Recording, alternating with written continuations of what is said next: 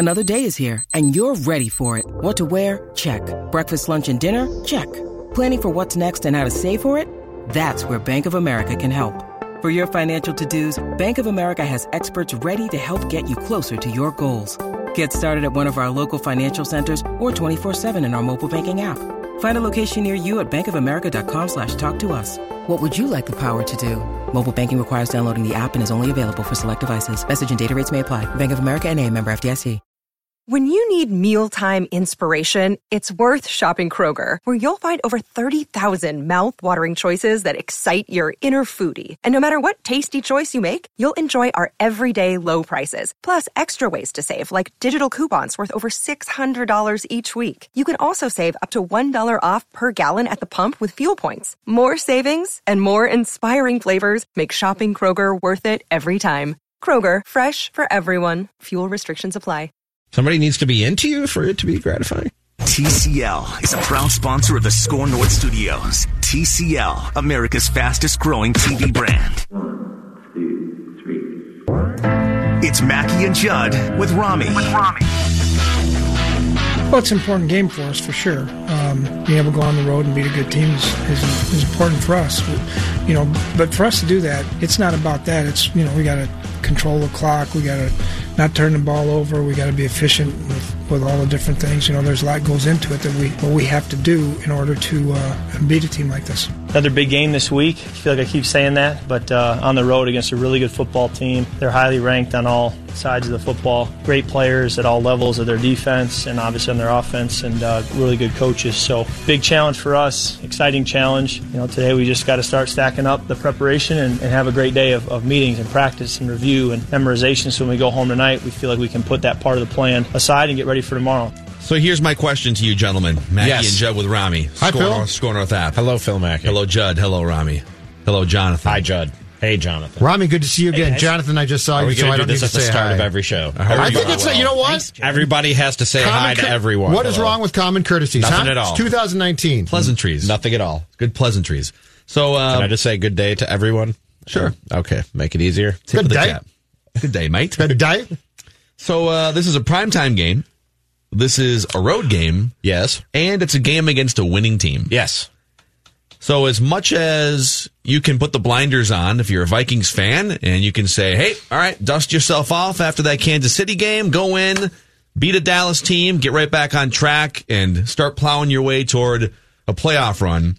What in recent Vikings and Kirk Cousins history leads you to believe that when faced with a primetime game on the road against a winning team, the Vikings are going to win? Can I answer not your question, but sort of answer your question?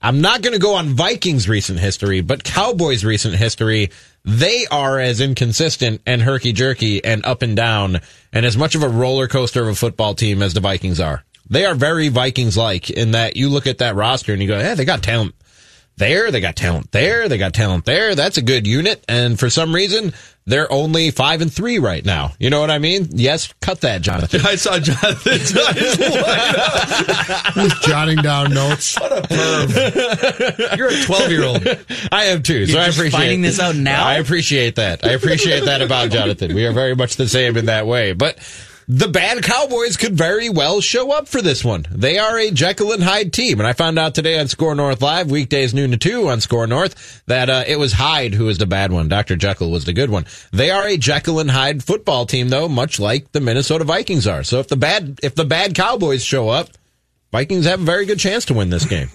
All right, but I don't care about that because I want the Vikings to come out and play an extremely good game. In fact, I want the good Cowboys to show up because I want the Vikings to be tested as much as possible to answer Phil's question. And my answer right now is I have no faith. This team, the more I go through the 6 wins, Phil, I've decided, shame on me, I've tortured that Detroit win into being a good win. I keep saying things like, well, Detroit's better than they used to be, and they're really not that good. They're fine. They're fine. Matthew Stafford's tough. It's on the road, but they gave up, 30 points in that game? The Philadelphia win. Man, that was, okay, let's get past that. Let's see this team, when it's going against a good team that's playing really well, win a really tough road game, because you should be able to at some point do that. So I hope Dallas comes out and plays a great game, and I hope the Vikings are tested and that they can match it. But until I see that, my feeling about the 2019 Vikings right now against good teams, my faith, very small. Yeah, this is the sample size is small, though, isn't it? Because of the way that the NFL is this year? It is, except you were given opportunities in Green Bay and Kansas City to win two games there. And I'm giving you Chicago. I'm saying Chicago is a stinker. You just lost it. You played a poor game. It's a bad loss. Bad week. Too bad. Yep. Bad week. But two of those three games, if you're a really good team, I want to see you win. Yeah. I think Judd's right. I think it depends on what your end goal here is. And obviously, if you have a quarterback in his prime making a bunch of money with 1 year left in his contract, and you got a bunch of defensive players in the middle of their prime, and you got Stephon Diggs, Adam Thielen when he comes back healthy, and I mean, this is a Super Bowl setup. And how many chances like the one against Kansas City last week, and the two at the beginning of the year, Green Bay and Chicago, and you got Dallas this week? I mean, there's about 6 or 7 of these on your schedule, these little tests that you should look to pass. Now, is it a prerequisite? Did the 2007 New York Giants fail almost all of these tests before they went on a Super Bowl run? Yes, but that is the outlier. If you don't pass these tests in the regular season, you have no business making a run in the postseason. So, Judd has been saying here today, they have to win their next 3 games for them to be on that Super Bowl level. I would say, I wouldn't go that far, but I would say, how many of these tests are you going to not pass and still expect to accomplish your goal of making a deep playoff run and being a Super Bowl contender? And Dallas is the next one. When are you going to finally, people, like, what's the Kirk Cousins narrative? It's not a narrative. It's not a narrative. It's a thing. It is a thing. It's a thing. Yes. It's a true story. And don't end the narrative. End the reality this weekend against Dallas is what I'm saying. It's a true story. But if they win, because of the nature of the Cowboys that I just laid out, are we just going to say, well, it was the bad Cowboys showed up and go back to what Judd is saying that we haven't seen this team? I think we just no. It's a good win. If you win this game, it's a good win. This is why I want 3 consecutive wins here, and one Denver. If you lose that game, God help you. But I want to win at Dallas, and then the bye week, and you come back on Monday night and play Seattle in a game where Kirk traditionally goes down to defeat, because I believe during the course of his career, if I'm not mistaken, he is winless in Monday night games. And so what I want here is I want a 3-game span in which I can say you can sink your teeth into the fact that this team is still a legitimate Super Bowl contender.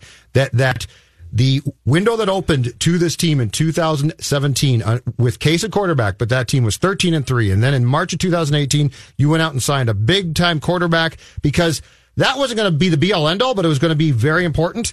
If you lose 2 of these games or you lose 1 and let's say you just get by Dallas, if I'm the Vikings, I internally start to say, all right, as far as I'm concerned, this does not mean, by the way, that you can't make the playoffs. To be very clear, this is a league in which you can make the playoffs. But as far as the window being open to take yourself as a serious Super Bowl contender, 2019, to me, that's done. And more importantly, 2020, it's done, because you've got to make decisions going forward. If you are not going to be a nice pop-up team, but get back to a place where you put yourself in a position to be a Super Bowl contender. So if you're calling the shots, these next 3 games are where you make your decision. Correct. This is it. These are enormous. Yes. This is make or break time. Yes. To me. Yeah. I think because they're huge. Let's start with. So we've got a few different key antagonists here, right? You got Mike Zimmer, you got Rick Spielman, you got Kirk Cousins. Let's just start with Kirk Cousins, okay? Well, you guys keep pushing the Kirk Cousins narrative. There's 52 other guys on the roster, and that was my timeline on Sunday after that game against the Chiefs. And until you turn people on me, yes. If you're going to drop F-bombs, go to Judd's feed. To Judd. That's at Jay Zolgad those on Twitter. MF initials, send them to at Jay Zolgad because it's Sunday and he'd really enjoy them. My timeline is R-rated. I don't mind your F-bombs. Bring me your F-bombs. All right. Yeah. That's I don't need more. That's my problem. At Rami is tweeting, yes. I already caused myself enough problems. But if you're Kirk and you have, 5 or maybe 6 wins in your career against winning opponents, right? Wasn't he like 5-27 a few weeks ago against winning teams in his career? Okay, so if you that's not a narrative, that's a reality show. If you get through Dallas, and I'm not even gonna the Broncos game is just a different category. You get through Dallas and you get through Seattle, and you don't have at least 1 in the win column, this is where I'm with Judd again. I mean, what more can you deduce after those 2 games other than same old, right? So at some point, starting this weekend, at some point, it's on you to change it. Yeah, these next 3 weeks are absolutely a test. I don't know if I would go as far as to say the end-all, be-all of the course of this Vikings team moving forward after this season, but yeah, it's absolutely a test if you're a fan still trying to figure out whether or not this team realistically can go on to win a Super Bowl. To be fair to Kirk as well, to me, this is not all about Kirk. This is also about a pass defense that is descending now. This is about a coach who prides himself on being able to coach up and have great success with pass defense and a secondary that is struggling consistently. So this goes beyond Kirk. Kirk is a definite, very important cog in the puzzle of which I'm talking about, but it's also different players. And it's about where this team was supposed to be built, or is supposed to be built, around defense. And then you got a quarterback who is going to be very good and going to help you. And if all of those things are starting to fall apart or not take hold, what's my end result supposed to be? What's my thought process supposed to be? At some point in time, I've got to say internally, it's not working. Yeah. And just independent of some of these storylines and angst, This is awesome. This is Sunday Night Football. This is the Cowboys. This is Chris Collinsworth doing the slide in. Is he still doing the slide in? Yeah. I think he was going to retire the slide in. Oh, I thought I've seen it. I haven't seen enough of the beginning of Sunday Night Football. I don't think I've seen it this year. Really? Why would you retire the slide in? It's one of the great... I think Jonathan put the slide in to bed when he did it in a corn dog. Put it to bed in a good way, or are you saying in a bad way? No, I'm saying he couldn't outdo a corn dog doing a slide in, so he called it quits. An underachieving quarterback. A quarterback who can't win in prime time. A defense that can't stop the pass. The Minnesota Vikings. So negative. Sorry. Can't stop the pass. Hey, you know what I'm excited for? Saturday. Go football. Yeah. We're going to be in the luxury box area. Yeah, Mackie and Joe with Rami. That means free food, right? It does. All right, cool. Yeah, buddy. Rami's like, I just got to check. Got to check first. Well, you're not going to show up? Make sure. No, I mean, I'm obligated to be there. But if there's free food, I am more than happy to fulfill my obligation. Yeah, it's going to be... I'm kidding. It's going to be great. I love how you just stumbled into, like, don't worry about Gopher football. You've stumbled into the biggest Gopher football game in 60 years, basically. Well, yeah, 60 years. It's a good introduction to TCF Bank Stadium. We are going to come back with some Sage football wisdom. Our guy, Sage Rosenfels, journeyman quarterback extraordinaire. Well, by the way, he did a film breakdown, or a whiteboard breakdown, just down the hallway here a week and a half ago. We put it up on our YouTube page, scorenorth.com, or youtube.com/scorenorth. And I don't know, I got confused like halfway through, but it's really interesting to see. It hurts my brain when I look at those. Yeah. It hurts my brain. So, but if you think you're kind of smart, why don't you go watch this video and see just how smart you are compared to a former backup NFL quarterback breaking down whiteboard tape. But we'll talk to Sage Rosenfels about Vikings, Cowboys, and other things around the NFL. Plus, later in the show, MLB Trade Rumors has the Twins signing 4 free agents. Whoa. And price tags. What? I'm going to run those by you guys. Really? Yeah. All right. Yep. Mackie and Joe with Rami, Score North. You better not be overselling that tease. It better not be like a fifth arm out of the bullpen is one of those 4 guys. Let's just say that if they're right, start planning the parade. Okay. All right. We'll do that later in the show. Bring it through Uptown. Slow that roll. But let's talk about Federated Mutual Insurance Company here for a brief moment, especially if you're a business owner out there. This is closed circuit to you. You know what it's like. You're riding that roller coaster. You're grinding. You're taking care of employees. You're putting out fires, but you're also celebrating the wins along the way as well. And you just want to make sure you have peace of mind when it comes to potential bad things that could happen. You just like, you never know. You're running smoothly and something happens. You want to have somebody standing behind you and a company standing behind you like Federated, which has over 100 years of experience helping business owners. Based in Owatonna, Minnesota, they are very, very proud about their Minnesota roots. They also are a proud sponsor of U of M athletics and turnovers for kids. They donate $1,000 to Big Brothers Big Sisters every single time the Gophers defense forces a turnover. We'll see if they can force a couple in 48 hours against Penn State. But federatedinsurance.com is the website to find out more about the industries they protect. And Federated Insurance, remember, it's their business to protect yours. All right, Mackie and Jubb with Rami on Score North and the Score North app. And it's Thursday, which means Sage Football Wisdom, our journeyman quarterback friend, Sage Rosenfels, who, by the way, did a wonderful whiteboard breakdown of a few key Vikings plays a couple weeks ago. You can find on our YouTube channel, youtube.com/ScoreNorth. Confused me. Where you just basically made up play numbers, play names and just, things like that. Just confused. Yeah. Did you guys have a chance to look at that? Yeah, my head kind of exploded near the end with all the X's and the O's and but it was I think it was for a casual fan it was very intriguing to see how far advanced quarterbacks' minds are compared to. Well, here's what's interesting about that is those three plays are extremely basic plays, like what I would call day one installation plays. You're just trying to make me feel bad about myself. And it's basically a base run in football in general. They used to call that bob, back on backer, the fullback on the will linebacker, and zone blocking other than that, and turned into basically a pass off of that run. And the most simple concept they have, and then something that goes off of that. So it's three day one installation plays. And but football is a very complex sport, and very few fans play it at a level where you're doing it all the time. And I remember talking to one of my college or quarterback that played at Iowa State after me, who didn't play in the NFL, and but he's a good college quarterback, and he goes, the difference between college and the pros is in the pros it's all ball all the time. That's all we do. And so the advancement of the X's and O's and the detail just goes up. There's not recruiting. There's not, really a time you're not working out a full time. You don't have to go to class. You're in meetings and you're breaking down film. And, it's interesting when I go back to Iowa State occasionally and sit in a meeting or something, they get like 45 minutes to an hour a lot of times, a couple days a week, where in the NFL, you're in meetings for like 6 hours a day. So think of how much more advanced the game can get in the detail. And I think that's where the games sometimes almost aren't as exciting in the NFL, because like everybody knows exactly what they're supposed to do. And in college, there's all these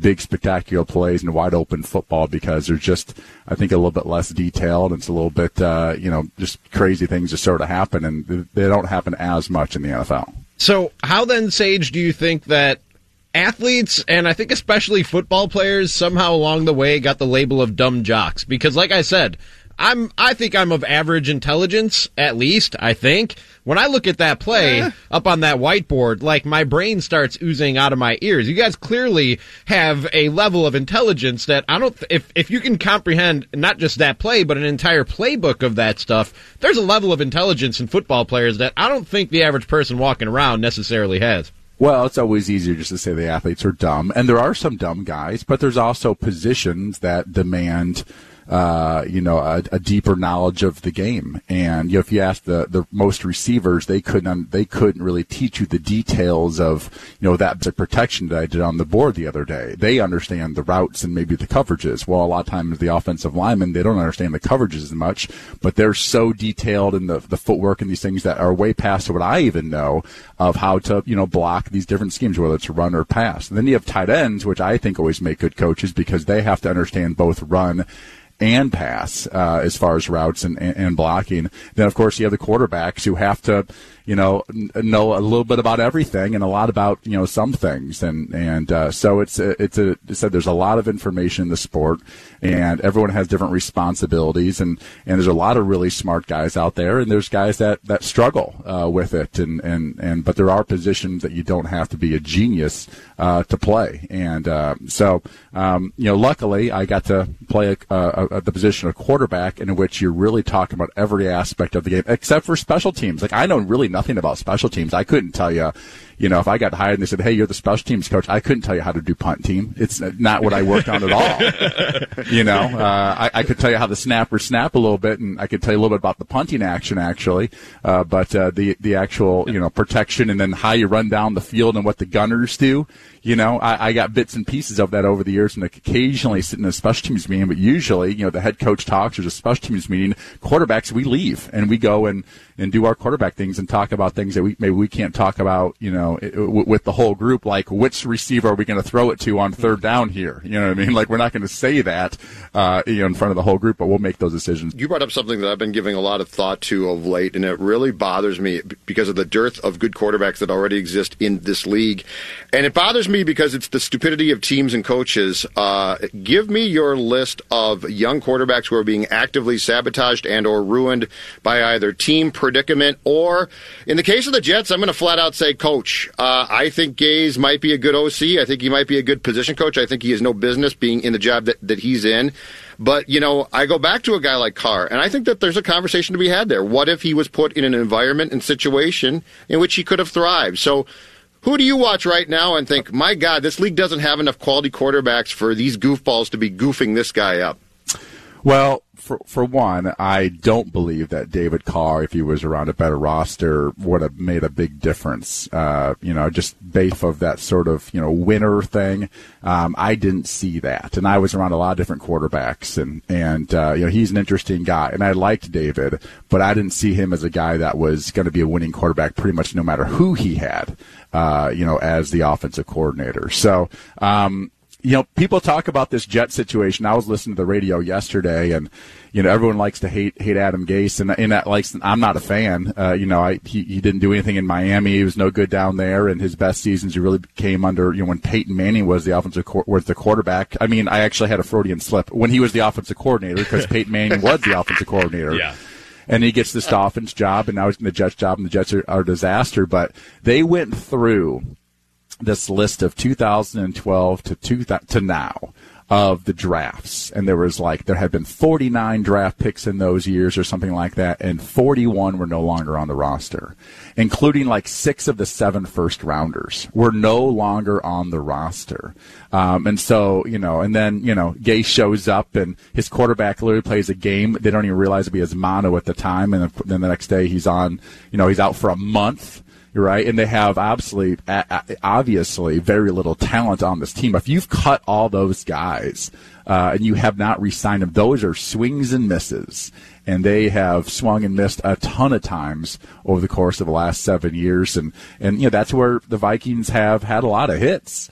You know, most of this roster are players that were drafted by Minnesota, and sometimes they were lower rounded guys or even undrafted guys, but they did find a lot of hits, and it was sort of like, you know, they have extended a lot of guys that they brought in here, so they've had a lot of hits on this team, and the Jets have not. So I think it's hard to say Sam Darnold. I would say, yeah, the whole organization, not just Gase, but the whole organization has stunted his growth. I have no idea if he'll end up being a good quarterback. I just don't know, because it's just been so bad around him. So he might be one of those guys where the Jets go, you know, after 4 or 5 years, like, it's just not working out, and he might get blamed for it and move on somewhere else. He'll probably get another opportunity because he was, you know, drafted so high. And maybe if he gets in the right coach, then he'll end up being good, or he may not be. You know, he end up just being sort of a, you know, Christian Ponder type that people just say, you know, he's not good enough to be an NFL quarterback and you know,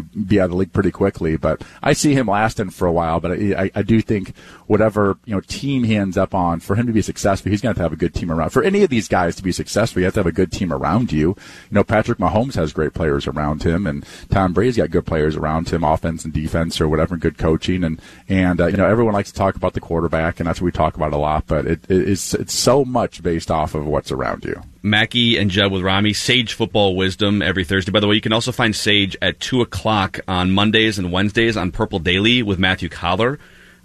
So I hate to be Buzz Killington here, but the Vikings brought it on themselves. And this game against the Cowboys, there's not a lot in terms of the fact that this is a road game against a winning opponent and it's in prime time.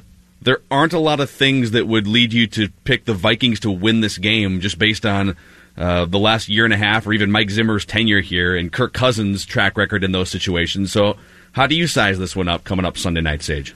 I tell you what, this is one of those games when the season started, and really when the day they signed Kirk Cousins, we said, you know, there's going to be some games that Kirk has to play great, and that's why they signed him. They thought he was going to take this team to the next level, and that means to me that when they play some really good teams, occasionally the quarterback plays great and they come through, and that just has not happened. What was the stat? Is it 0-10-1? Yeah. Against teams when you're losing the fourth quarter, and the Vikings are rarely losing by a lot in the fourth quarter. They usually, if they're losing, it's by a field goal or the touchdown at the most, right? So this game, when they write the story of Kirk Cousins in Minnesota, this might be one of the main games that they look to.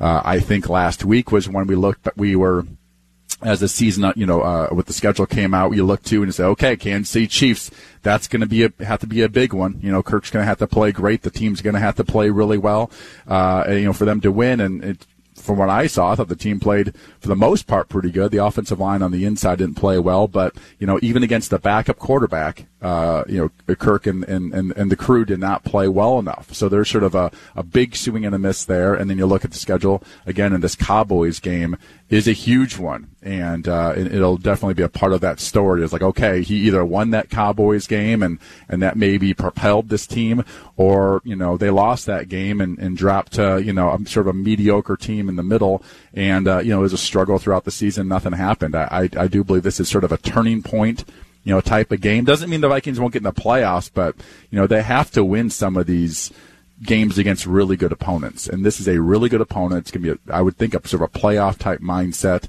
possibly for both teams. And, when I look at the Vikings this year, if you look at, I'm not, you can't just look at stats and things like that, but, they're one of the best. I think they're still one of the best defenses in the NFL. Definitely in the top 10. They're ranked 8th in pass defense and 9th in rush defense.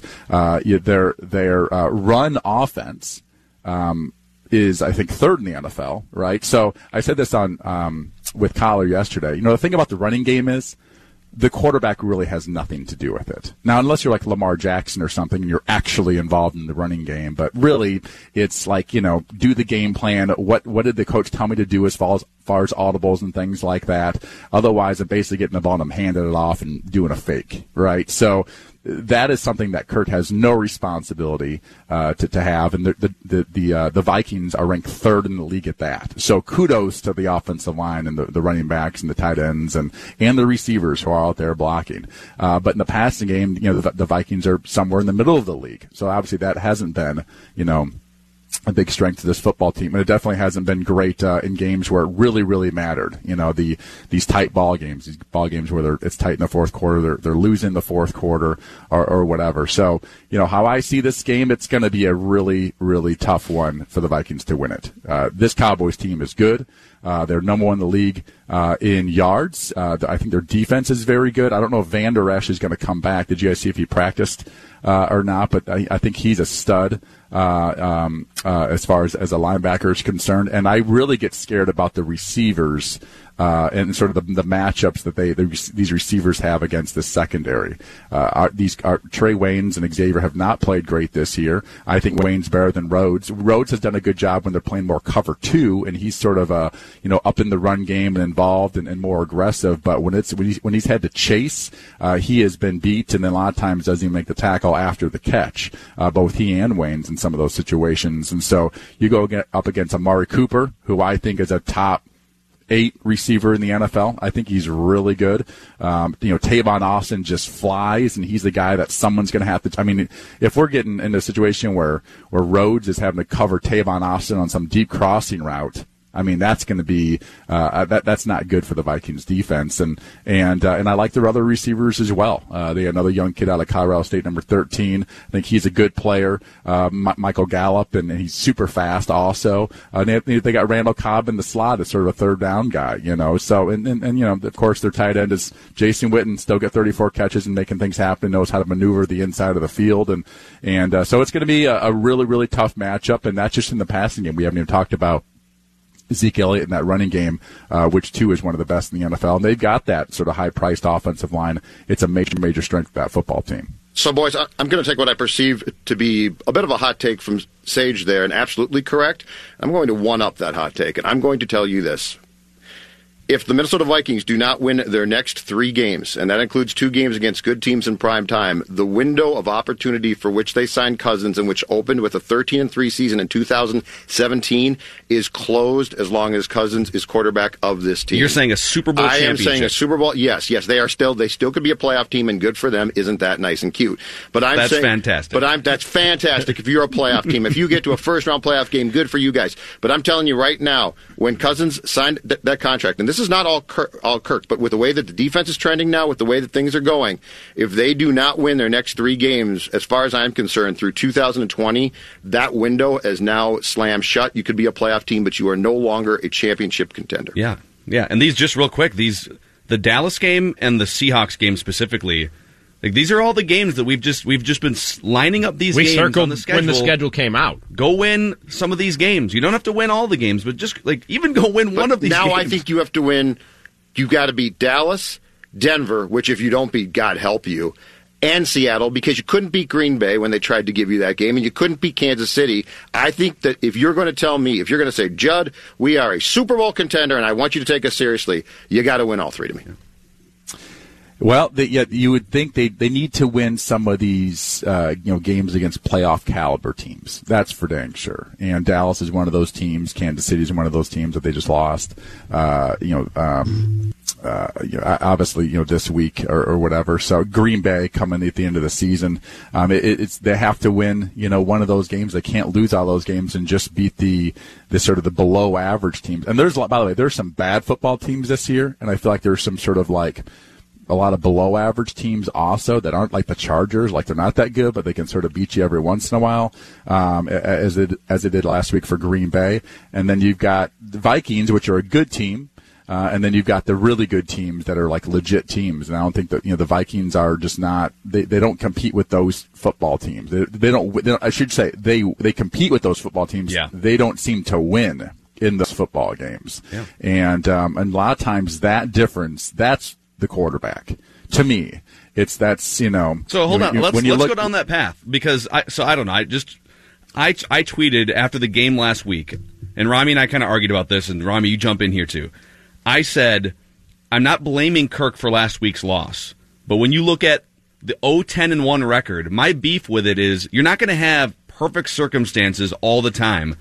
Go out one time, two times, three times, and say, hey, defense. Hey, secondary, hey, kicker, I got your back this time. I'm going to be the one that pulls this game out in the fourth quarter, and he's never done that as a Viking, and that bothers me. And, Sage, my counterpoint to that was if Phil wants to sit down and go over the other 10 games and that 0-10-1 record that Sage has, or Kirk has when trailing in the fourth quarter. Sage probably, too, if he went back and looked. I was the comeback kid. That was my bad. So, yeah, but I guess down by 17, and then I could go 2 minutes the whole second half. No, but what I was saying is I'll go through those other 10 games with you, and we can determine which one of those I would expect Kirk to pull out. But in Sunday's game specifically, when your O-line is bad as it was, when your second or maybe even best receiver leaves after three plays, when your defensive line is basically getting owned, when the backup quarterback can throw for 275 yards on you, when the kicker misses an extra point, and when a punter shanks one at the worst possible moment, do I expect Kirk Cousins to overcome all that? No, I don't. He's not the quarterback that I would expect to overcome all those circumstances. So yesterday, Chris Sims put out this QB rankings list of what he had seen through the first half of the season.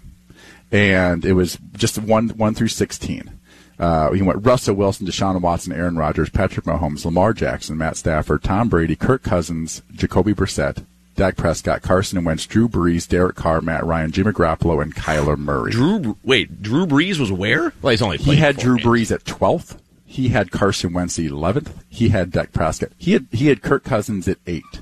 It's aggressive. And I look at the hats, and right behind Tom Brady and Matt Stafford, and ahead of Dak Prescott and Carson Wentz and Drew Brees and Jimmy Garoppolo, who, by the way, is 8-0. Jimmy Garoppolo. However he's playing, they're 8-0. Okay.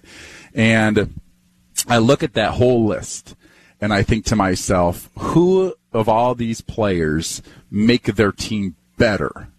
like them, like every, whether it's the way they obviously execute the offense and those things, whether it's that clutch thing where they can carry a team and they just sort of have that clutch thing of the fourth quarter or whatever. Do they add an element to the offense that's just, you know, that creates all types of trouble for defense, like a Patrick Mahomes or now a Lamar Jackson, which is more of a running thing?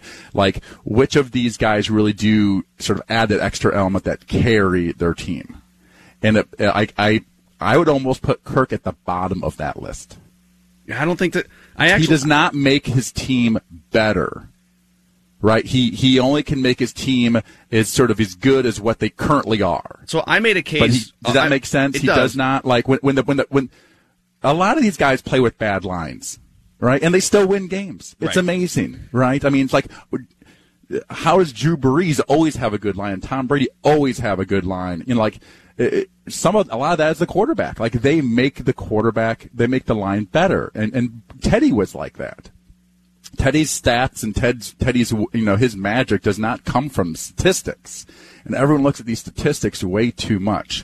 And the subtleties of playing the position that a lot of times are just getting the ball out of the pocket or just throwing the ball away or hitting that guy on that third down or, you know, just it's hard to put into numbers. And, you know, Brees has had it his entire life. He went to Purdue when they were terrible. They threw the ball 60 times a game when they won the Rose Bowl. He's 6 foot tall and he's 200 pounds in college, right? But he has all that special stuff that makes his team better than they maybe are as just individuals. And Kirk just hasn't done that. As I said, he has nothing to do with the rushing attack, and they're third in the league in rushing. That's a great line. That's a line doing a hell of a job. And that's the running backs and the tight ends and the receivers blocking downfield. The quarterback doesn't do anything. Yeah. This defense has been good for years, and I still think they're pretty dang good. He's got nothing to do with that, right? The special teams have been pretty good. He's got nothing to do with that, all right? So he has not made this team better. He has maybe gotten to them like of what they are and know better. And, you know, I think to win a Super Bowl you have to, unless you know, your defense is just so crazy dominant. It's like the Ravens thing, but that just doesn't happen very often. Yeah. So you have to have a guy. If you can find a guy that makes your team better, and it's not always throwing. Like what Lamar Jackson's doing is very unique, and it's adding a totally different element to that football team, and now they're one of the best teams in the NFL. Those are fair points, and you can find a lot more of Sage Purple Daily at 2:00 on Mondays and Wednesdays, and we can have similar conversations after this litmus test on Sunday night against the Cowboys. Sage, great catching up again. It's been fun. Sage football wisdom. We'll talk again next week, man. All right, guys, and you should be a big one on Sunday. Should be. It's going to be fun to watch the Vikings in prime time against the Cowboys. This doesn't happen all too often. Yeah. Omaha boys. Omaha. By the way, that's the most aggressive Sage Rosenfels has ever been in his criticism of Kirk Cousins. Just flat out saying he doesn't make them better. He just sort of rides whatever the wave level is. Yeah, I think he put it best. We've been trying to say what Sage just said right there. He plays to the level of what's around him.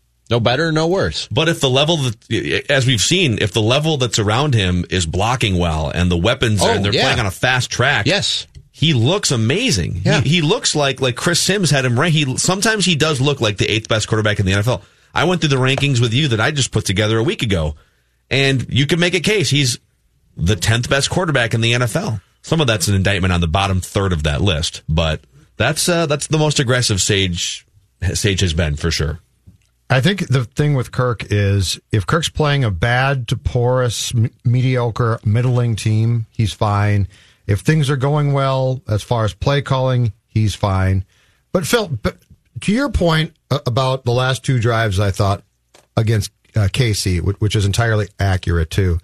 You know, that drive, the one that I'm fixated on still completely is the one, I think it starts with 7:47 left. And that's the one where short pass to Ham, Dalvin Cook, 3-yard loss, and then clearly somebody bailed on faith because you don't call a 3rd and 13 draw unless you think our quarterback's lost here. That call, I think that the 3rd and 13 draw to Dalvin Cook with the Vikings up by 3 at that point in the game in the fourth quarter, I think that is so instructive of how this coaching staff feels about its QB, and that's a frightening call. Yeah.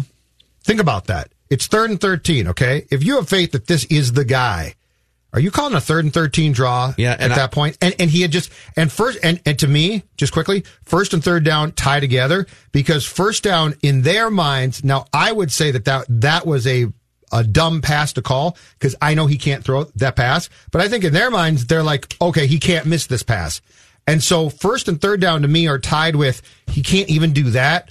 Bleep at 3rd and 13, draw, run more clock. And by the way, I ripped the offensive play calling for that. I mean, you've got Kirk Cousins here, and he can throw the ball down the field. He's not completely incompetent. I agree, but doesn't that speak to the complete lack of faith there? And I say put that aside and let it rip on 3rd and 13. That's not on Kirk Cousins. The fact that his coaching staff doesn't have the faith in him to try and attempt to get a first down on that play, that's not on Kirk Cousins. That's on his coaching being kind of cowardly, to be quite honest. Right, but they're afraid of what he's going to screw up, which is on him, because in their minds, if he can't even throw what basically amounts to a short screen pass on 1st down, they're bailing. You're not going to win playing scared and calling plays scared, so you might as well go down shooting with Kirk Cousins instead of calling a draw on 3rd and 13. The 1st down. What's frustrating is, to me, the 1st down call when they get the ball back needs to be a deep shot to Diggs. That's where you just say, you know what, he can throw that pass.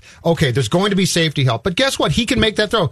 Kirk Cousins, the problem with Kirk is they don't say he can make the throw, we'll trust him. They say, what can be the easiest throw? Unfortunately, I could have told them what they think is a simple throw for Kirk is actually difficult. Yeah. Again, I go back to two things. Corporate quarterback and puppet string. He needs to be on the correct puppet strings. And if you're not working the puppet correctly, you're going to fail. All right, then let him fail. But don't call plays scared and hold him back on 3rd and 13. I'm on this. The whole thing collapses. Yeah. Hey, when we come back, you're speaking of Kirk Cousins. Fun exercise for you guys, okay? Because Dan Graziano wrote about this, about a Kirk Cousins extension. If you had to extend either Dalvin Cook or Kirk Cousins at top of their position dollar, or let's say it this way, top of Dalvin Cook's position dollar and Kirk Cousins' current dollar, and you had to pick one, which one would you extend? Mackie and Jubb with Rami on Score North and the Score North app. Jonathan here with the Score North download. Download the Score North mobile app and make sure you register for listening rewards. This month, one lucky app user will win a $200 Visa gift card just for having the mobile app. All you got to do is download the app, register the app, and enter through listening rewards. Cowboys coach Jason Garrett spoke to the media today and was asked about the Vikings run game. Had some rather glowing comments to say about Dalvin Cook and Alexander Mattison and everything going into the Vikings run game. You know, Kevin Stefanski, their offensive coordinator, and Kubiak is up there now, obviously having a big influence. And, it goes back to, those zone run schemes that have been good in this league for a long time. And Gary's been at the forefront of that for a long time with his time in Denver and down in Houston as well, and they just do a very good job of it. They have the offensive linemen that they like for that scheme. They coach it very well, and the runners typically are very productive in it, and they have a big-time runner. And, they do a good job up front, and when the runner has the ball in his hands, he's hard to tackle. So they're well coached, they got good personnel, and they believe in that system, and they do it well. That's been your Score North download. Now back to Mackie and Judd with Rami. Thank you, Jonathan. In about 10 minutes from now, I'm going to throw you guys 4 free agent signings that MLB Trade Rumors has for the Twins. And I've told you, do not look at them. No, surprise you. I have not looked either. All right. I have not looked either. We'll throw those at you. Although, all I looked at was the Francisco Lindor to the Cubs idea that was thrown out. He's going to the Dodgers. Yeah, here's the problem. The cheap poll ads, they're not going to do anything. Well, they don't try to win. If MLB Trade Rumors is right, and we'll get to it, they will no longer be the cheap poll ads, but we'll do that in about 10 minutes. So here's the question, okay? Mm-hmm. You have to re-sign one of these guys. You have to sign them to a contract extension. Kirk Cousins at his current rate. So I think Aaron Rodgers makes like $35 million a year. Cousins is locked in just below $30 million a year, so he wouldn't be the highest paid quarterback in the NFL, but he would be one of the highest paid quarterbacks in the NFL, and you have to sign him to a long-term contract extension of at least 3 years right now, or Dalvin Cook at top of his position money, which right now, Zeke Elliott makes $15 million a year with the Dallas Cowboys. You have to do one.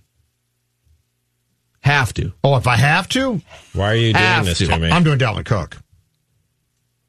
I mean, I'm probably... I mean, he's been injured. That's the risk there, my honest response on both of those is if things don't go right in these next three games, I'm not doing either one. But if you are putting a gun to my head right now telling me I have to do one, I'm doing Cook. I'm not doing Cousins. I'm not... This dance is over.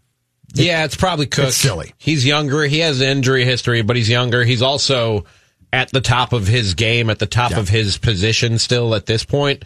The only there two things scare me off about Cook, and I'm with Judd. If you're starting all over this offseason and punting on 2020 in the last year of Kirk Cousins, I'm not doing either one. Because with Dalvin Cook, the injury history, and just when you look analytically at the value of running backs, they tend, their production tends to drop off around this stage of their career that Dalvin Cook and this age that Dalvin Cook is approaching. And also, they just...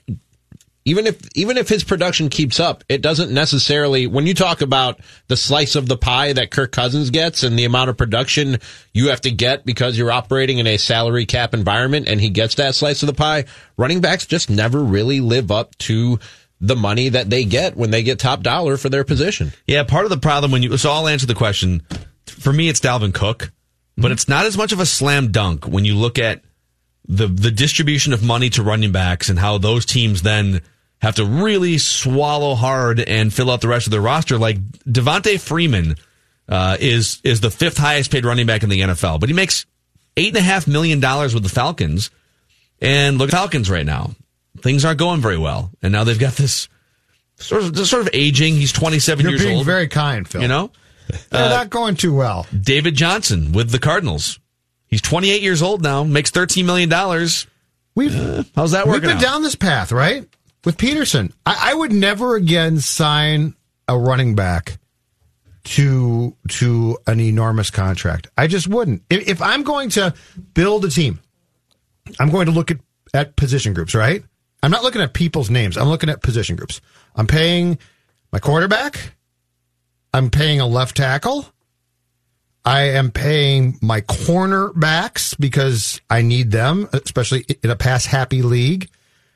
A running back, Dalvin Cook, God bless you. You're really, really good, and that's great, and you're fun to watch, but I am not making an enormous investment in you because, one, you're not going to play that long, and two, I might not be able to find you, but I can find somebody who can do a lot of the things that you can do. Yeah, he's amazingly valuable at $1.5 million.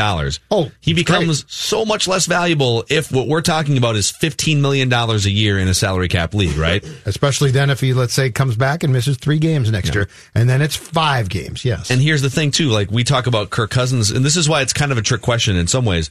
Because on the surface, you'd be like, well, Dalvin Cook's the best at his position. I mean, you just signed Dalvin Cook, right? And Kirk Cousins is who he is. But if Kirk Cousins continues to make the same amount of money as he is right now in 2021, 22, 23, and now he's like the 11th highest paid quarterback. He's going down the ladder of what quarterbacks are paid. Right. And he's more closely compensated to what his ranking in the quarterback pecking order would be. You can live with that more than you could live with what he's been making the last 2 or 3 years based on where his actual ranking is among quarterbacks. Can I find somebody to please draft me a young QB who is efficient enough so that for 4 or 5 years I've got cost control there, though?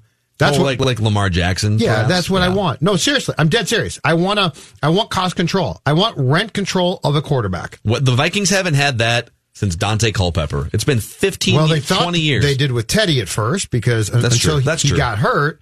But if you get that, then it opens up a world of possibilities, right? But do you think the Vikings have or are the environment to foster the growth of a young quarterback? Like a lot of people have been saying. Phil, do you have the buzzer, please?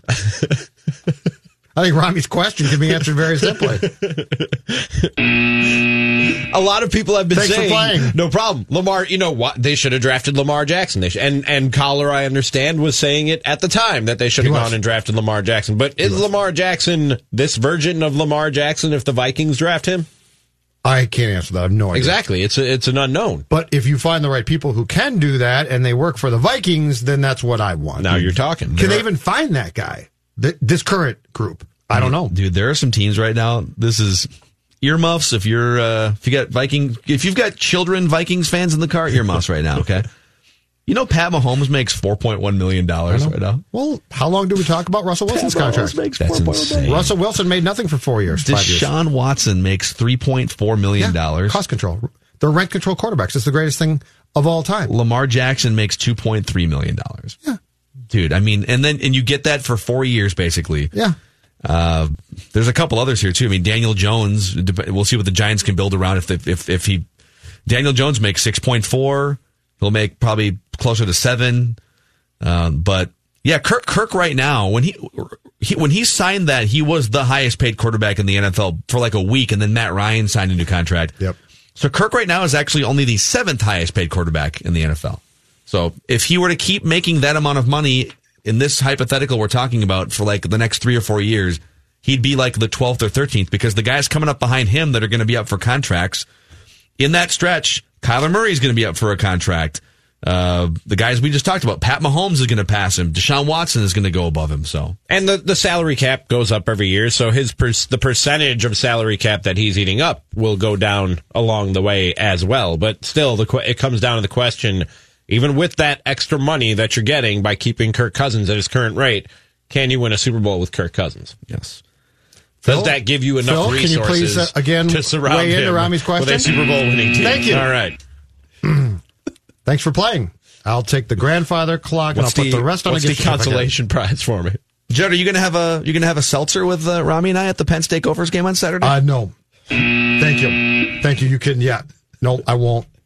Do they have seltzers? Did we ever get an answer to that question? They're going to have knockoffs. Someone said they had knockoff. They had non-claw claw. What if they've got claw at the Babu tailgate? Okay. Then I'll probably have a beer. Now, I can't drink too much because I want to write about this game, because this game is so important. So I've got to do a balance. Come on. What? I'm serious. Come on. Well, that's kind of a weak excuse. One time. Show outing? I didn't say I can't drink. Show outing to the Minnesota game? The biggest game in 20 years? I can't drink at all. I just said I have to. I'm not going to exactly pound.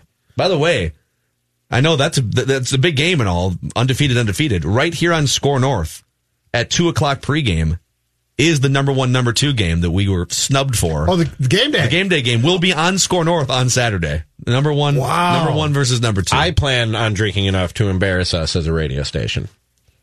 That's my plan for Saturday, guys. And somehow I feel you will accomplish that.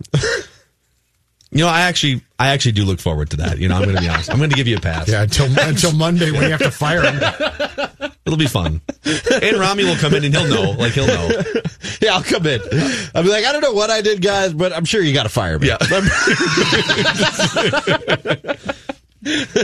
right, gentlemen, when we come back, MLB Trade Rumors has laid out. They've laid out the top 50 free agent baseball players, and they have 4 of them signing with the Twins. Going to give you those 4 when we come back. And let's just say if this happens, start planning the parade. Mackie and Judd with Rami on the all-new Score North and the Score North app. Luther Brookdale Toyota has been a partner of this show for a long time. They've been on the corner of 694 and Brooklyn Boulevard for about 6 or 7 years now. They were down the street a little bit further with the old facility. It was almost like if you got a really smart front office and you got a really smart field staff. Maybe you're the Oakland A's or the Tampa Bay Rays, or maybe you were the Twins 20 years ago, and you put all of those smarts and all of the knowledge and expertise into a brand new facility. You get them the resources they need, and that's what happened a few years ago with the brand new facility that was built on the corner of 694 Brooklyn Boulevard. They went from the Oakland Coliseum to, I don't know, Target Field. And so you get the best combination of durable vehicles, market-leading vehicles, safety features, and technology, with people that my family and I have been working with in the service department and in the showroom area for a long time. 694 Brooklyn Boulevard, LutherBrookdaleToyota.com. I'm telling you, punish me. TCL is a proud sponsor of the Score North Studios. TCL, America's fastest growing TV brand. 1, 2, 3, 4. It's Mackie and Judd with Rami. All right, welcome in. It's Mackie and Judd with Rami. Score North, Score North app. And it is hot stove season, gentlemen. I mean, it's supposed to be hot stove season. In theory. Yes. Well, you know, but I love the hot stove. But here's where you're wrong, though. It doesn't matter if guys are going to sign in the next month in Major League Baseball. Hot stove season is about speculation. Hot stove season is about the what-ifs. Reckless speculation. It's what-if season is what we're in here right now. All right.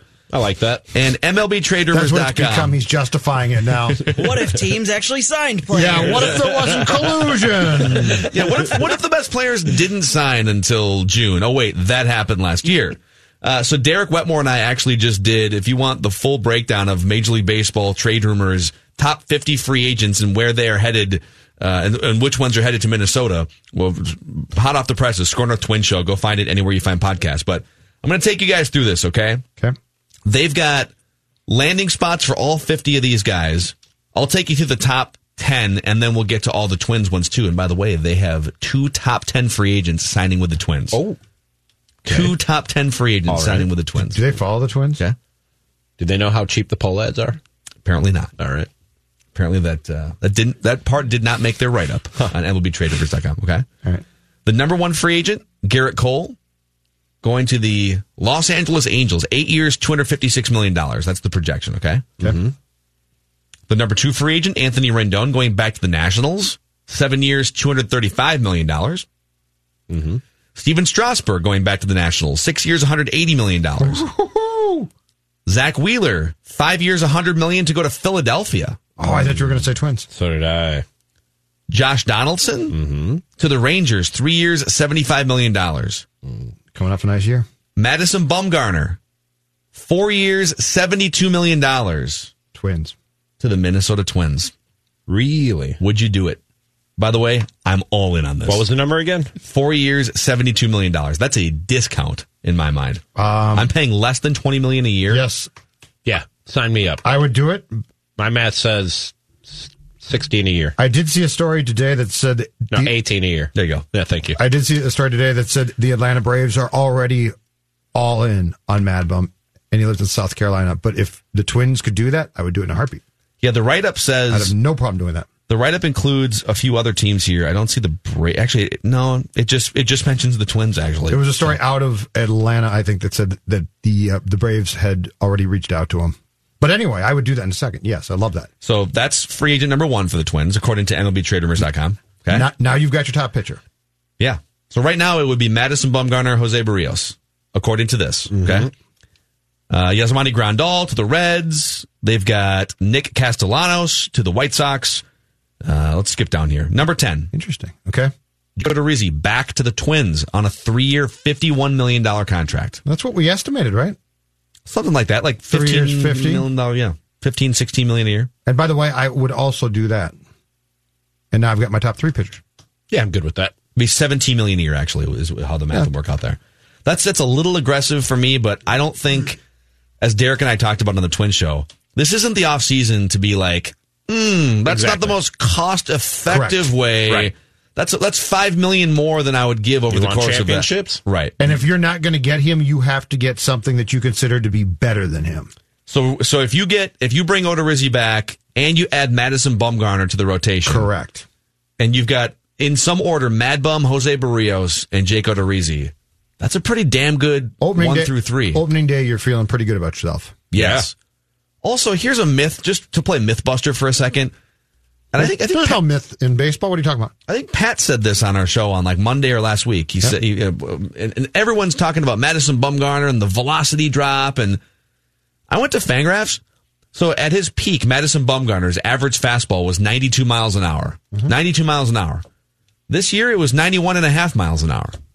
So like, what's this narrative that? Oh, my God, he's basically throwing underhand now. Just seeing it's crazy. Madison Bumgarner is just like throwing underhand. Don't insult just that. Float that it. He's like the kid from that bionic arm kid who went to Rami's Cubs in the early 90s. Rookie of the year. Yeah. Mm-hmm. Like, there's not a drop. And I would bet you, because the Giants don't know what they're doing. There's a few franchises in baseball right now, the Giants, the Pirates, that don't know what they're doing. Someone that knows what they're doing is going to get Madison Bumgarner, and he's going to have like 3 more miles an hour added to his fastball, just like Verlander, just like Gerrit Cole. He'll be fine. And the Twins could be one of those teams. So I love that. All right, let's keep going here. These are MLB trade rumors. Players they have the Twins signing. Number 13 free agent, Will Smith, the left-handed reliever, going to the Twins for 3 years, $42 million. I was going over a list of free agents today, and I saw him, and I thought, that's a good fit. That's a good guy to put in. Would have been a good fit at the deadline last year instead of that stiff Dyson, huh? Also would have been good at that time, yes. I mean, not that Sam Dyson didn't. I mean, that. How's Schnuckles doing now? I haven't seen Schnuckles in a minute. Let me check. Check his Instagram account. Is Schnuckles doing something like... It's Schnuckles. Paw surgery or something? Have some respect. There's no H in there. My paw hurts. Are they both in a sling? Schnuckles.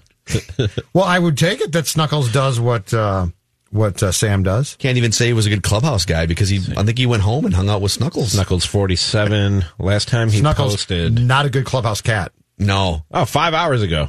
It's his birthday. It's Snuckles' birthday, you guys. Yes. Yes. Wow. Happy birthday, Snuckles. Has a little bandana wrapped around his neck that says, it's my birthday. Hopefully he snorted some catnip. Hold on a second. So that guy has time to put a bandana around Snuckles? Look at Snuckles with his bandana around his neck. It's his birthday, Judd. Snuckles looks as surly as his owner was. Look at Snuckles. Snuckles and Sam Dyson both look a little cross-eyed. I really can't trust either one of them. I called it surly, but yes, whatever you want to call it is accurate. So, he's always wearing a bandana, by the way, Judd. Always. So Will Smith, stylish 3 years, $42 million.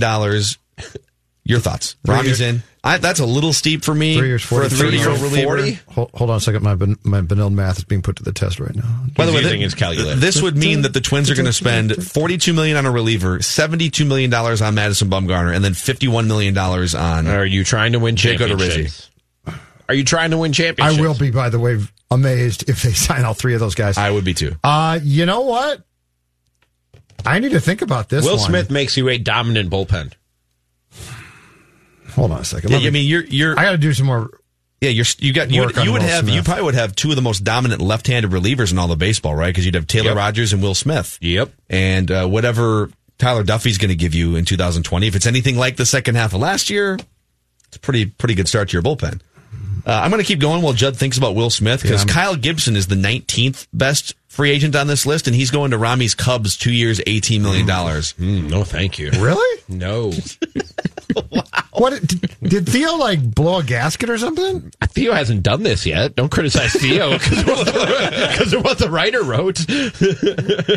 There's too many Will Smiths. Judd just fired Theo Epstein based on MLBTradeRumors.com. Why are there so many Will Smiths in baseball? I call up Will Smith on Baseball Reference. I get the guy from the Dodgers. I think he did pitch for the Dodgers at one point, didn't he? No, but this is the guy who plays for the Dodgers. Oh, okay. Yeah. Here's Will Smith. Oh, he's smiling. He's a nice guy. He's good. That's the rapper and actor, Judd. Fresh Prince? Yes. Here's the situation. My team needed pitching for a week's vacation. Is that what the theme song is to Fresh Prince? Don't you remember that? Is that what that is? Don't you remember that theme song? That's not at all what it was. No, but the deal about my parents were away on a week's vacation. Don't you remember that? I can find that. Well, let's go through it. West Philadelphia, born and raised on the playground is where I spent most of my days. Right, Robbie? Chill out, maxing, relaxing, all cool out, shooting some b-ball outside the school, and a couple of guys who were up to no good started making trouble in my neighborhood. I got in one little fight, and my mom got scared. She said, "You're moving with your auntie and uncle to Bel Air." It's good. That's awesome. No part about a vacation in there. I can't wait for the drop tomorrow. Wait. Hold on. Then it's a song he did. Hold on. Do you guys want the fourth Twins free agent, or are we just gone? Why did you stop him? That was so good. Just let him keep going. Sorry. Parents just don't understand. I knew what he was talking about. I wasn't going to help him out, though. Yeah, DJ Jazzy Jeff and the Fresh Prince. Parents just don't understand. Official video. I found it. So there is a song. Okay, it's not the theme song. Why would you stop a rapping Judd? Why? Is that like, please don't feed the bears? Don't stop a rapping Judd? Yeah, DJ Jazzy Jeff right here. I didn't know the rest. I can find it, though. DJ Jazzy Judd. That's a new bit. You know, parents are the same no matter what time nor place. Oh, I got the lyrics right here. Jonathan, can you print out as clean as possible? They don't understand this. Some Tupac lyrics? Yes. Print out some Tupac lyrics, and we'll have Judd do a reading. As clean as possible. Good luck with that. You're getting in trouble. There are radio versions. All right. Stay tuned. Oh, man. The fourth free agent, according to MLBTradeRumors.com, they've got the Twins signing Howie Kendrick, 36-year-old Howie Kendrick. I like it. For 2 years and $12 million. So Howie Kendrick had a career year with the Nationals last year in a part-time role. He hit 17 home runs, batted .344. He plays first base, third base, and second base. But don't you guys think if they make this signing, there's too much of a lot? You got Marwin Gonzalez, you got Luis Ariz. Nope. I'm good with Polanco. I'm good with lots to be traded. I'm good with lots of moving parts. Where's Kendrick playing? All over the place. You'd basically have him and Marwin Gonzalez can play almost anywhere, is what you would have. Okay, first of all, I'm all in after examining the statistics on Will Smith signing. I'm now in on that. Okay. All the pitchers. Howie Kendrick, how much? 2 years, $12 million. Okay. Oh, yeah. Okay, yeah. I could afford that. Yeah. Sign him up. I'm telling you, sure. If this happens, championship pedigree. If they sign Madison Bumgarner, if they sign Will Smith, and they bring back Jake Odorizzi, and they add a Howie Kendrick type, plan the parade. Yes, sir. If you had to rank them... Make the trades, plan the parade, something like that. No, it's the... Oh, that's not good. It's not going to rhyme anymore. Are you... I think of all those, if you could only have one, the Mad Bomb one really intrigues me. For sure. Sign the deal and let's get real. Something like that. Something like that. Here's the situation. Parents were away on a week's vacation. I knew it was from something to do with Will Smith. I knew it. God. Just because it's not the Fresh Prince of Bel-Air song, it's still DJ Jazzy Jeff. I remember that from my youth. Back when Fresh Prince was big, Blossom was big. Whoa, little Joey Lawrence for you. Whoa, are you okay? I'm just reciting late 1980s. Are you having a stroke? What is happening right now? What just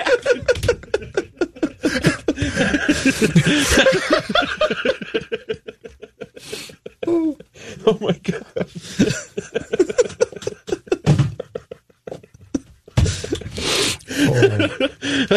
I'm okay now. Okay, good. I just snapped out of it. I'm glad. Will Smith, I love it. I believe Jonathan is printing out Tupac lyrics right now. He just left his seat. He either left his seat to go get those lyrics or he quit.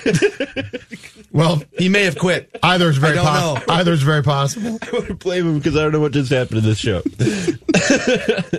So that's your 2020 Twins right there. I like it. I like all four of them. I would do all four of them, and I agree with you. That makes you a real contender. You get those four guys, and you also eliminate the cheap poll ads narrative if you're interested in eliminating that this offseason. Right. There's plenty of guys you could just go spend a bunch of money on. The pitching ones I love. Kendricks, if you get him, that's fine. If you don't, that's fine. But I love the pitching moves. Yeah, there's a bunch of other guys on here too. Like they've got. Let's see here. After Jake Odorizzi, I don't know where people are going to spend. Like Didi Gregorius just became a free agent. He's going to apparently sign with the Reds for 3 years, $42 million. He also might go back to the Yankees. An actual free agency signing is happening? No. I'm going through the rest of the list.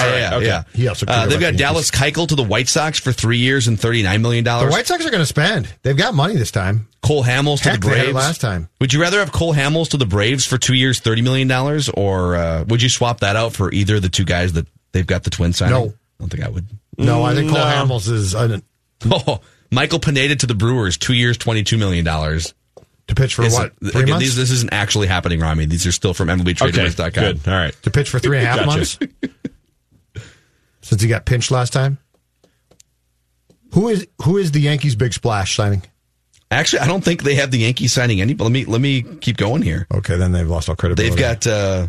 I think they're going to make a real run at Gerrit Cole. I think you're correct. Yeah, they don't have the Yankees signing any of the top 20 free agents. Remember in the ALCS when they were playing the Astros and Gerrit Cole was on the mound and Fox dug up that picture of him as a 12-year-old kid hanging over the side of the railing with a sign that said "A Yankee now, a Yankee fan now, Yankee fan always" or something like that. So. Out in California? No, it was at Yankee Stadium. I think he grew up in New York, did he not? No, he's a California kid. Oh, then Gerrit Cole grew up, I don't think that far from where the Angels play. Yeah, they got the top Yankee free agent signing. Yeah. They've got Brett Gardner going back to the Yankees as the number 32 free agent. Oh, isn't that exciting? So he can bang his bat on the dugout roof. Yeah, where did that start, by the way? I don't understand that. They just pound their bats against the dugouts. Yeah, I don't know. It's very weird. See that little kid right there? That's Gerrit Cole. With the sign that says Yankee fan today, nice. Tomorrow, forever. Okay. Well, then he was just a little turncoat.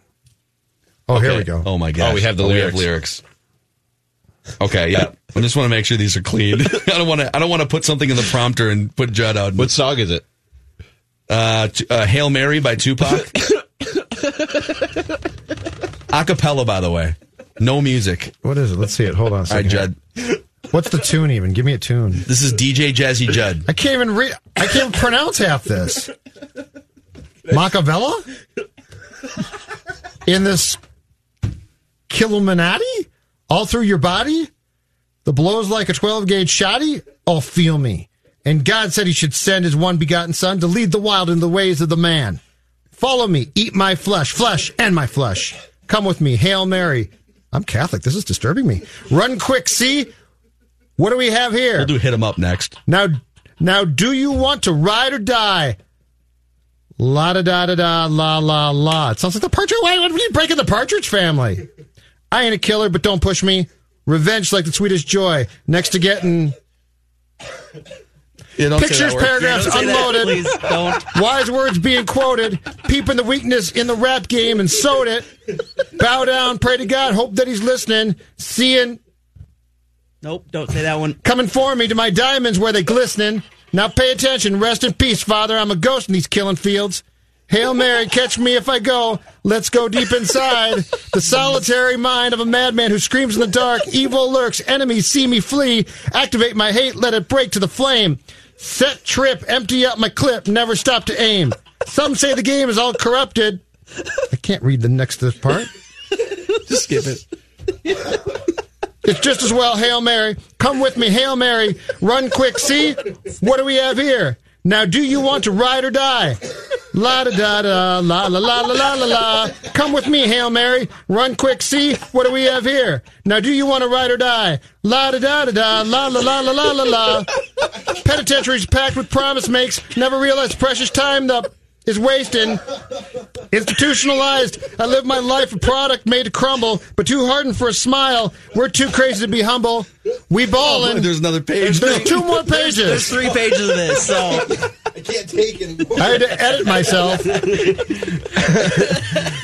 Anyhow, oh my God. That's who the Twins are going to sign in free agency, according to MLBTradeRumors.com. I'm a mad bummin'. I'm not scumming. Odorizzi coming back. Will Smith in the sack. Howie Kendrick all the way at second base, you say. That's all I got. Oh do we just get Judd freestyling? Not freestyle. Quarterback cesspool challenge. Oh, my God. Next. It's hard being a quarterback in the NFL. We couldn't complete a pass. We sucked. Each week, Mackey, Judd, and Rami look for the worst of the worst quarterback performances. The interceptions. Intercepted! What is going on tonight? The strip sacks. And the ball's out again! And the Bills recovered again! The ineptitude. I mean, it's absolutely pitiful. It's the Quarterback Cesspool Challenge on Score North. And that's the 5th interception today. It's been very fruitful. I feel like going into the season, there was a lot of good veteran quarterbacks, a lot of good, solid, reliable Matt Ryan types in there, and then a great crop of young quarterbacks. And through injuries and disappointments like Baker Mayfield and Rami's guy Mitch Trubisky, it's just been a glorious cesspool. In 2019, gentlemen. Just had to name Mitch by name, yep. Didn't you? But Mitch Trubisky, by the way, who now thinks a bad quarterback. Turn those TVs off. Here's how we're going to solve the outside noise thing. How are we going to do it? I'm just going to turn all the TVs off and be a 300-yard passer. Tune out the negative energy. That's all Mitch is saying. It's a very, tune out himself? It's a very zen philosophy. Just tune out the negative energy. How about just complete a pass? How about to your left? Just leave me alone. How about just maybe settle your feet before you throw a pass once? Mr. Tap Dancer. So here's the results from last week. Jonathan Harrison was just a ninja picking terrible quarterbacks all season long. Well, until last week when he fired his Jameis Winston bullet. And let's just say that Jonathan wasn't exactly eating those W's in the quarterback cesspool challenge last week. Jameis Winston put up a 76.4 QBR, which is one of the 4 highest QBR totals we've had all season. Yeah, Seahawks defense not that good. In Seattle. Yeah, Jameis Winston. Russell is. Lighten it up. So, Jonathan, you were the loser this week. Second place, or second worst, I guess. I picked Matt Moore. And Matt Moore with a 56.3 QBR on a 1-to-100 scale, which means for the 9th consecutive week, I neither lost nor won. I'm the only one who hasn't lost or won all year. Just right there in the middle. Just picking middle-of-the-road quarterbacks. You are the definition of cesspool milk toast. I am. I know. We've all lost 3 times, except for Phil. Yep. So, wow. Wait, I have three losses? You do? I have three penalties? I think Case Keenum, Derek Carr, and Ryan Fitzpatrick. I think you only have one win, Rami. Yep. Trevor Jonathan's Simeon. Got one, two, three, four. I have five. Five wins. Rami has one win, but it's the best / worst quarterback performance. It was a .13. He came out early. He broke his ankle. Yeah. Regardless of the reason. I picked the guy. I picked the guy. I'm with Jonathan on this. You guys didn't qualify on the QB rankings. I had to go to the unqualified section to find him. I lost on Trubisky because if the dummy hadn't hurt his shoulder, I never would have lost that week. Now you're jumping on him for hurting his shoulder? Yeah. Favre would have played. Yeah. Yeah, Favre would have stayed in and taken the bad QBR for me. But, Rami, you picked Dwayne Haskins, which was a great pick. You think Dwayne Haskins is making a start. It wasn't a train wreck. On a 1 to 100 scale, it was a 48.8 QBR. So he was almost exactly an average performer. So I finished in second place? You finished second place to Judd Zulgad, who picked up his third victory of the season. Wow. It wasn't a horrific performance by a quarterback, but someone had to win the Cesspool Challenge this week. Down in four. Here comes Allen. Pocket is there. Now they come from both sides, and he wins it downfield. He had pressure from Richardson. He didn't even throw an interception. But, nonetheless, Brandon Allen's 37.2 QBR makes Judd this week's QB Cesspool Challenge winner. Yeah! Thank you. Thank you very much. I feel like Big Speech. I feel like Big Voice Guy didn't really celebrate my. He wasn't that impressed with you. No, he's like, guys, somebody had to win. This was our worst week picking quarterbacks on average, or we averaged a 54.7. Yeah. So who was the worst? Actually, that's a great question. I will give you three guesses, and you will never guess it. Jonathan told me who it was already, so I'm out. But I'm not going to get it. Well, then that's a strong hint. Yeah. Aaron Rodgers. Wow. Yeah. Really. Aaron Rodgers with the lowest QBR in the league last week. Oh, man. At 13.1, man. Can you imagine how much intestinal fortitude you would have had to go with that pick? And then if you won, but great. If you won, you get a gloat for the rest of history. Yeah. I mean, at some point, right. At some point, though, because we can only pick each quarterback once as we keep going here. You're going to have to dip into the bank. Aaron Rodgers. But that was probably the one bullet that you can fire from the Aaron Rodgers gun, isn't it? How many games like that is he going to have? He's the worst quarterback in the league. It's not. But the weird thing about this year is it's easier to get around having to pick a pretty good quarterback because you've had so many guys get hurt or get benched. So there's this just new crop of crap every week. Yeah. Crop of crap. Yes, that is a great way to describe the quarterback cesspool challenge. So here's how it works. We've been stockpiling punishments, and we will start firing these off, we promise, in the month of November. We've got punishments on the table, like Jonathan. No, let's go with this one. Like Rami has to go to a High School Musical. I thought we already decided we're going to do that. Yep, that's on the list. I want to start serving some of these. I don't want them to pile up. I keep saying this every week. Go spend a day in the bathroom, perhaps not being allowed. The whole day. No. You just never know. No, that's cruel and unusual punishment. Jonathan running a lap around a track in a corndog suit is in play, and we'll take any suggestions from anyone out there who wants to tweet at us. Just @PhilMackey, @JZolgad, and @Rami is tweeting. Any and all punishments are very much welcome. So let's fire up this music here, Jonathan, because we got to make our picks for this week's Quarterback Cesspool Challenge. Reverse order of standing, so Jonathan will pick first, I will pick second, Rami third, Judd picks fourth, and remember, we all have to pick different quarterbacks. We can only pick each quarterback once the whole season. And the measurement is QBR, ESPN's QBR, a 1 to 100 scale. Jonathan Harrison. I'm going to go with the rookie getting his first ever start in the NFL, replacing Andy Dalton. Damn you. This week will be Ryan Finley. It was an obvious pick. Yeah. Damn you. I saw his coming. The Bengals going against the Baltimore Ravens that just held Tom Brady to a sub-50 QBR. Damn you straight to hell. Finley. I saw it coming from a mile away. Okay, what's his background? Where did he go to college? Boise State and North Carolina State. So he wasn't good enough to start at Boise State? Let me see. No, that's okay. I don't remember. Did he replace Trubisky? I don't care enough. That's all right. He didn't replace Trubisky by chance. No, North Carolina State. Trubisky went to North Carolina. He's a Tar Heel. Oh, I thought he was an NC Stater. That doesn't matter. He'll be a grad assistant there soon, probably. He might as well go back and get some reps at NC State. At least he's not making $28 million. Well, can't hurt me. It's Kirk Cousins. I don't care. Yeah, Rami throws a knife and just bounces off Judd. It's like, whatever. It doesn't matter, man. All right. I'm a stone-cold, hardcore rapper now. That's true. I forgot about that. Cold-blooded. I'm going to fire my Baker Mayfield bullet this week. Ooh. Haven't picked Baker Mayfield all year. He's garbage. He throws a ton of interceptions. And he's facing the Buffalo Bills. It's a home game for Cleveland, but I just think Baker Mayfield's so bad, and I'm looking for my first win or loss. Or loss, yeah. You're just—it's no fun with you so far this year. So Baker Mayfield is my pick. All right, Rami, give me Josh Allen, Buffalo Bills. Ooh. He's due for a stinker. I mean, he hasn't been that great all season, but he's due for a really bad game. And that Browns team actually gets after quarterbacks a little bit. Going with Josh Allen. I have not taken him yet, but I will seize this opportunity to take him because he's playing. He's playing, I guess, what technically is a home game for the Jets. Giants pass defense, actually, I looked it up today, not bad. Sam Darnold. I'm going to fire my Sam Darnold bullet. I thought about it. Because it was either Darnold or Daniel Jones, and those two teams were both so crappy, and quarterbacks are bad, so I'll go Darnold. There it is. I love getting a peek at Judd's notebook over stupid, meaningless things like the quarterback cesspool challenge. I've spent there's research.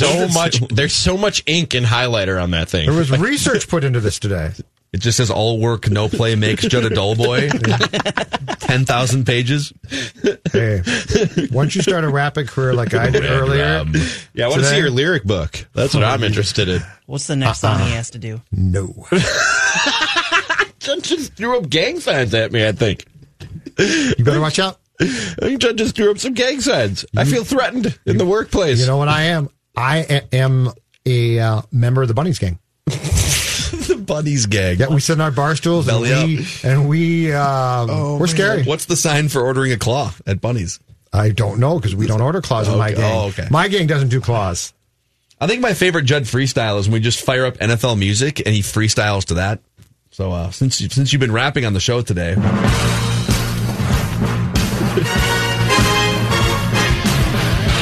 you want me to fire up something? I can't freestyle. Yeah, you freestyled before. Come on, Jed. I got nothing for you. Now he's nothing. Scared. Contract us up. No, because I can't freestyle to that well because it doesn't really have. It's got more the big voice type of tune. Yeah, it's like the watch Kirk Cousins throw 6 interceptions, but there's not really a freestyle to that. Like, for instance, the Hockey Night in Canada song, that's good for freestyle. Oh. That's more up my line. I don't know that there's a good... The wild, they play tonight. It's a wild minute. They're really bad. They're gonna lose to San Jose, probably 5-0. Alex Daylock in goal. Devin Dubnik gets traded. Just go with it. Eric Stoll's on the way out of town. See, that's got a good vibe to it. Oh, my God. Rami's just grabbed his face. Sorry, listeners. Oh. Rami's going back to Milwaukee right after the show. Wow. We'll rap with Ricey, but not that kind when we come back. The other kind. I think we should. I would like to hear Ricey rap. Him and Judd together. Oh, man. Maybe he could be the Fresh Prince to Jazzy Judd. You know, I think you can find Fresh Prince episodes. We can go back and find them on this TCL TV. Got a bunch of streaming channels. You can just go into the built-in Roku device, do a search for DJ Jazzy Jeff, and find all the episodes. Judd can rap along to Will Smith and DJ Jazzy Jeff on these TCL TVs. TCL is America's fastest-growing TV brand, and you'll find out why if you go into any major local retailer in the Twin Cities and just do a comparison. Compare the TCL TV picture quality, the connected options, and just the ease of toggling around the menu. It's just super easy to go back and forth between your cable channels or your satellite channels and all the streaming options. There's a lot of cord cutters that are making the jump to a TCL TV, and we love it when the listeners of Mackie and Jeb Rami tweet us photos or send us photos via email of their TCL setups in their living room, their entertainment center. So keep sending those in. We love them. TCL loves to see those too. America's fastest growing TV brand, TCL.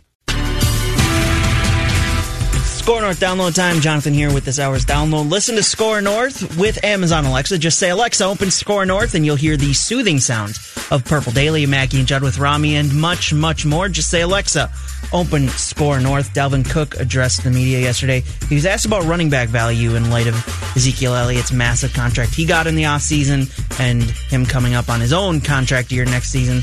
Here's what he had to say about running back value. Running backs are valuable. We take a lot of beating, pass pro. Everybody wants us when we got the ball. And it's like, that's almost every play. It's a physical position. And, you know, for guys to get rewarded for how physical, how much they get their body ready each and every week to go take that pounding. You know, guys getting rewarded for that. So, you know, the running back value kind of went down, but, you know, I think we just as valuable as any position.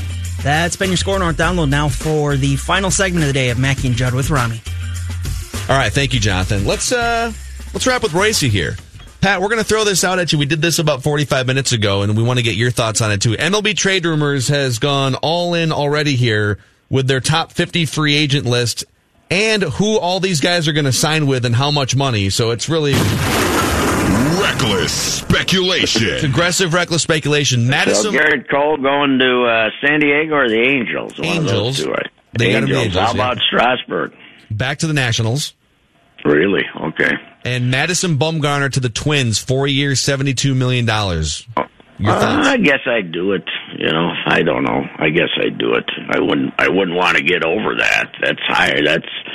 That's probably why I'd ask him to give me a buyout in the fourth year, like for 5 or something like that. I would think, you know, if he can't get it to the finish line, maybe something like that. But I'd probably give him 3 years, 54, and then another 18 if and a $5 million buyout, maybe something like that. I'd take him. And then, Phil, you also said Will Smith to the Twins as well. At what type of contract? It would be, according to MLB Trade Rumors, if they did this, it would be 3 years, $42 million for Will Smith. No, they're not doing that. They're not. They don't feel that bad about their bullpen. They don't have any. They don't have big concerns about their bullpen. They got to worry about signing the lefty they already got when the time comes, rather than Will Smith. That ain't happening. That's not happening.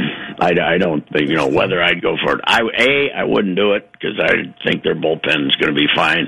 And B, I don't think they would spend that kind of money plugging a hole that does not exist. How about Howie Kendrick's 2 years, $12 million? No. Goodbye. We don't need him. Twins don't need him.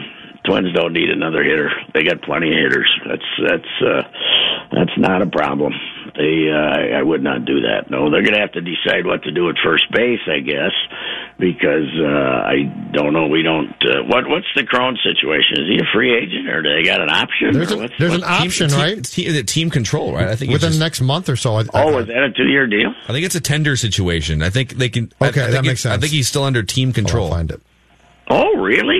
I would think he would have, maybe he doesn't have that much time. Maybe he's only got 5 years, you know, because he was an up-and-down guy for a long time with the Angels. So maybe, you know, now that you think about it, I guess he wasn't listed among the free agents. So I don't think they'll bring him back. But no, Howie Kendrick, thanks for your service to the Nationals, but you're filling another need you don't have. By the way, breaking Twins news here. This just announced: Mitch Garver named the Silver Slugger Award winner at catcher. Major League Baseball just came out. Which, generally speaking, the Silver Slugger catcher winner plays more than half the time, too, doesn't he? What did he end up having? Did he get 350 at bats? Maybe. Yeah, it wasn't a lot more than that, right? No, he averaged a home run every 10 at bats. So yeah, good for him, man. I think I might have said it a couple times this year. When you write down the shockers of Twins 59 history, he's in the top 5 for 1 year. I mean, it's unbelievable what he did. He did cool off a little in September, but he had a right to after the season he had. So it's going to be interesting if they. I think they like the system, and I think they realize he's a mediocre catcher. But they're going to have to have him start at least 100 games next year. I got to think. the backup's going to have to be a well-used backup, but much more of a backup than Castle was for most of the season. I know Wetmore threw out there pretty soon after the season was over to go get Yasmani Grandal and continue to split the load at catcher between those two guys. Okay, that's good. Yeah, let's have the Twins go spend tens of millions on a backup, on a second catcher. Wetmore, he's such a gentleman. And he looks so neat every day, you don't realize that he goes home and smokes pot all night. That's the key, Pat. That's allegedly, the key, right? Allegedly. That's right. You'd never guess that he must have had a quick hit before he came in and told you they're going to get Grandal. That ain't happening. Hey, Roycey, it's sold out. We finally did it. It just announced. Golfers Penn State sold out. Well, I think people looked at the weather forecast and it's 42, and they said, okay, we can tolerate that. By the way, I've said this before, if they were playing in the dome like they should be, they should have never built that dump on campus. If, of course, the Vikings wouldn't have any place to play for 2 years if they hadn't. But they would have 65,000 people on Saturday if it was being played indoors. I don't think it's a lack of interest. I think we don't like cold weather football. I think that's the biggest problem. It's entirely possible. Bunch of pansies. We've gotten soft since the 70s. It's not the World War II vets who used to take their flasks to Met Stadium and wear snowmobile suits. And if they had to go potty, they just did it right in their snowmobile suit and didn't give a damn, So. Well, warm you up. It worked. Yeah, at least drink one of your legs will warm up. I think I did that a couple times. And go get it. So, I think it's. I don't think the fact that it's taken this long and so many ticket bargains to sell it out has much to do with. There is a lot of interest in this game. It's just there's not a lot of interest in sitting in that cold stadium, especially if you end up on the shady side of it for most of the afternoon. Yeah. And students just don't care about sports like they used to, or their own teams. That's another thing that hurts. Because they've got Mackey was over there. Those guys that go over the dome and boo Mason, they don't. But we'll take the damn goalpost out. Or was that the Iowa? That was fans? Iowa, I can't remember. Turned on that. We would have done it too. That squeaking noise that they turned on. It was the worst thing. They thought that the squeaking noise would stop the fans, and it was this high-pitched, and they wouldn't turn the stupid thing off. Well, like a fire alarm? Do you know that, Rami, that you know that in the Gophers' glorious Metrodome days, they, A, had the opposing team tear down the goalposts, and B, they had a 15-yard penalty called on a visiting opponent for making too much crowd noise back when they were having those crowd noise things. What? What team was that? I think that was the Iowa team. Was that Iowa too? Man, and they were always drunk. They wouldn't remember when they both the NFL and college football were into that. You had to let the team call their plays, and the NFL had about 3 years of that, and they'd be threatening the crowd. I think it was Iowa that got a 15-yard penalty in the Metrodome for not letting the Gophers call their plays. That's insanity. Why did they think of that? Like, why would you penalize crowds? Now that I think about it, how goofy is that? I don't know. Well, part of it also was the Vikings and everybody else with adult pumping noise in. Oh, yeah, they pump noise in constantly. Pat, you there? I think we lost Pat. I think his phone just died out. Mitch Garver, we'll tell Pat. We'll talk to him tomorrow if he calls back. Mitch Garver, 311 at bats, 359 plate appearances in 2019. Yeah. So was Wetmore floating out Grandal as what was the context? Because I actually had he put the bud down before he floated this up? He wasn't smoking at the time. Okay. I cannot confirm nor deny that he was smoking before the show, but he was saying Grandal in a platoon situation with Mitch Garver. But here's the thing. Mitch Garver will not be catching 120 games next year. Jason Castro is a free agent too. Right, correct. So you're looking for a second catcher of some kind, and Mitch Garver can play some first base, some corner outfield. Are they going to do that though? Do which part of it? Well, I could see them signing a legitimate second catcher. Is Mitch Garver going to play some first base? Because I was surprised that he 2 years ago, he played some outfield and, if I'm not mistaken, some first base. And then last year I thought, oh, okay, he'll just play some first base again. Not outfield, but just some first base. And he never did. Yeah, so Grandal caught 100. He started 124 games at catcher for the Brewers last year, and he played a few games at first base too. I think the working... So... where I don't know if I agree with the Grandal thing, but they are going to go after a legitimate second catcher, because I don't think they're going to all of a sudden just say, all right, Garver, you're going to go catch. They want him to catch 130 games. Right. That ain't going to happen. So if you could, we don't know what they're going to do with CJ Crone, with Miguel Sano. I think they love flexibility. So we'll see. This offseason is going to be fun. One way or the other, they're going to be fun to follow the next couple months. The winter meetings are 1 month away, gentlemen. Cool. So who cares? Hopefully something happens. Who cares? Nothing's going to happen. I'm still in hope mode, I guess. We're not just speculating, and that's all that's going to happen until we're proven wrong. Yeah. What's going to happen? A whole lot of nothing. There's a lawsuit out there, man. There's a lawsuit happening. That's something. Well, not a lawsuit, but a grievance filed by MLBPA. Oh, about the collusion. The Braves, Anthopoulos' comments. Yeah, yeah. He apologized and walked him back. They'll forget about that. Oh well, then it didn't happen. Yeah, there was fine. No. If he apologized for it, there was no collusion. Jed, you want to wrap us out of the show? Collusion. No, I'm done for rapping. My contract says 3 raps. No, just are you retiring DJ Jazzy Judd already? No, just for today. I'll be back tomorrow. There's the gang signs again. I just flashed a couple something. I don't know what that was. I don't want any problems, man. Easy. I don't want any problems. The bunny's gang coming to get you, okay? Easy, man. I didn't know I was wearing the wrong colors. Hey, Rami, sleep with one eye open. Mackie and Jello Rami podcast. Apple, Spotify, Score North app. See you tomorrow. Yeah.